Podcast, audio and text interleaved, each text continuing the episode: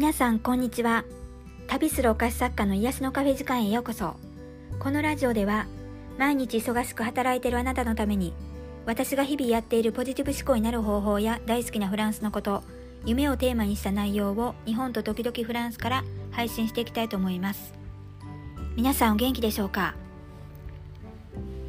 えー、今日私はお菓子の詰め合わせをやってるところなんですけども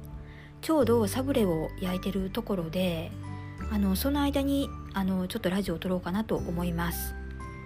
オーブンが鳴るのが10分後ぐらいなので多分大丈夫だと思うんですけどあのバターの香りの中あのこのラジオをお届けしたいなと思います。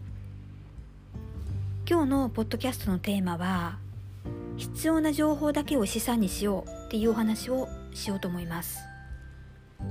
え以前から思ってることなんですけども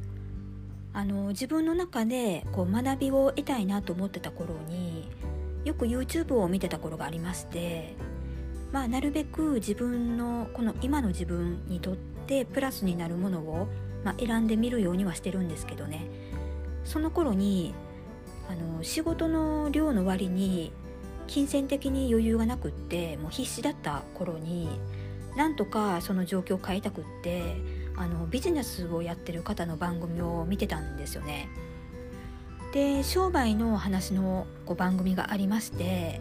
ですごく私にはあのヒントになったんですよ。で勇気ももらえましたし自分の考え方を見直そうかなっていうきっかけにもなったんですよね。でその番組のあのコメント欄を見た時に、まあ、一人の女性の方が「すごくショックです」とすごくファンだったのにこの話を聞いて悲しくなりましたって書いてたんですね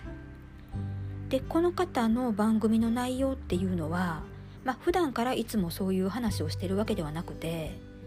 商売をしてる経営者に向けたお金を稼ぐことがテーマだったんですよあのその時は。で儲けていくためにはっていうような精神論だったんですけどこの「悲しくなりました」っていうコメントを読んだ時に私はものすごく勉強になったのにえー、何が悲しいと思ったのかなって思ってたんですよね。でその後のこのコメントのやり取り見てたらあのどうもこの方は商売とかはをしてる人ではなくって普通の人だったんですよね。だからこの人にとったらあの全く必要のない情報だしで儲けるっていう響きがねマイナスに感じたみたいなんですね。でもあの商売してたら儲けこの利益がないと続けられないんですよね。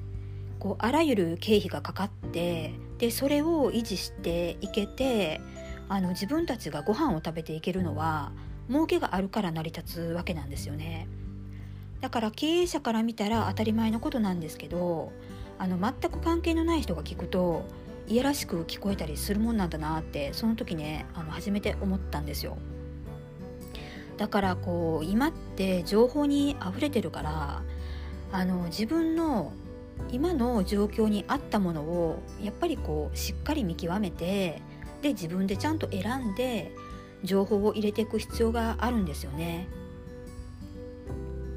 私のラジオも平均で見たら多分一般的ではなくってあの偏ってるんですよ。どちらかというとあのビジネスしてる人ですとか、まあ、これからしたい夢持ってる人とかあとはあの逆境を乗り越えたいと思ってる人だと思うんですよ。で特に私の場合は本当にあの破産寸前の状況で食べるものももうカップラーメン状態の時もあったのでこれをこう乗り越えていくための、まあ、精神論だったりっていう内容のものもねどうしても多くなるんですよね。だからこう全く困ってない人とか必要のない人が聞いたらなんでそんな考え方なんだろう私はそうもそうは思わないのにとかねなる可能性もあるんですよね。でなかなか共感しづらいと思うんですよ。でこれに限らずなんかこう物を買う時もそうなんですけどやっぱり自分に必要かなって思ってるものだけを取り入れていくっていうのはめちゃくちゃ大事だと思います。でいろんな情報を入れすぎてこれは違うあれ違うとかあの自分自身の気分がね不安定になったとしたら本当に逆効果なのであの脳もねぎゅうぎゅうになりますしね。これ私も日々気をつけてることなんですけどね。いかに脳を整理整頓してすっきりさせていくかって本当に大事なんだと思いました。はい今日は必要な情報だけを資産にしようっていうお話でした、えー、ご意見ご感想などありましたら公式 LINE からお待ちしています。では次回のポッドキャストでお会いしましょう。良い週末をお過ごしください。ありがとうございました。